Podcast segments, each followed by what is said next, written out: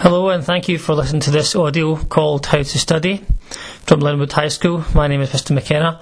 I'll be reading out the booklet that has come with your study and your mentoring pack, um, just if it helps for you to listen over again or if it's easier for you to read or remember.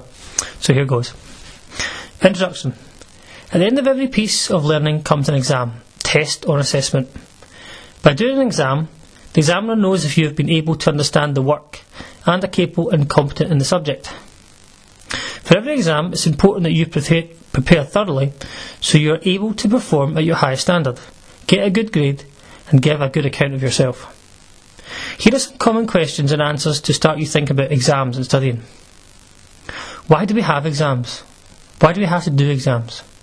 It helps us to identify our skills and what people are good at.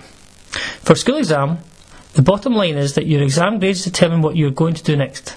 Leave school, stay on, go to college, go to a job, do an apprenticeship, or go to university. The reason that you come to high school is to train and learn to prepare for the day you leave school. Are exams stressful? Yes. No one enjoys doing exams.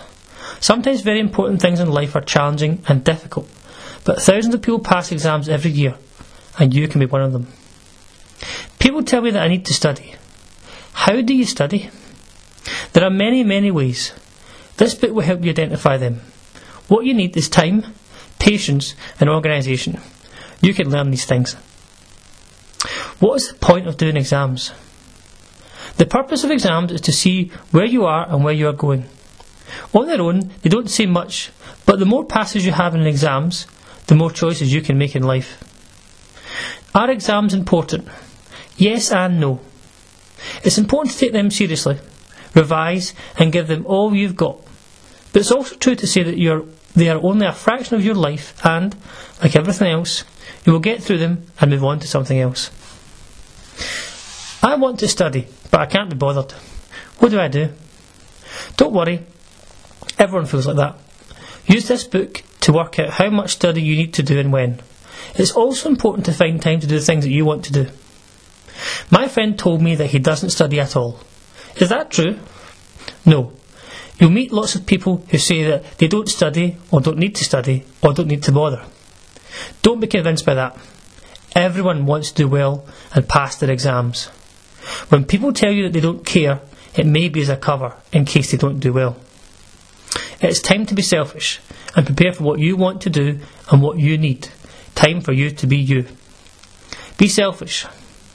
Very often we're taught about teamwork, being a team player, and working well in group tasks. Studying can be a group effort, but in many ways it's the first time when you have to motivate to do things on your own, by yourself and for yourself. Whatever your friends get in exams will not impact upon you.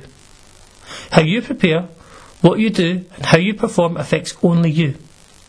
It might be time to turn off the phone, shut down the iPad, and focus on you and your future. If your friends tell you that it's not cool or not interesting or not important to study, then you need to ignore that. It might not make them happy, but then again, this is about you. Why do you want to do well in your exams? As we've said, no one enjoys exams and they can be challenging, but they are a chance to get where you are to, but they are a chance to get where you are today to where you want to be in the future. Give five answers to this question. Why do you want to do well in exams?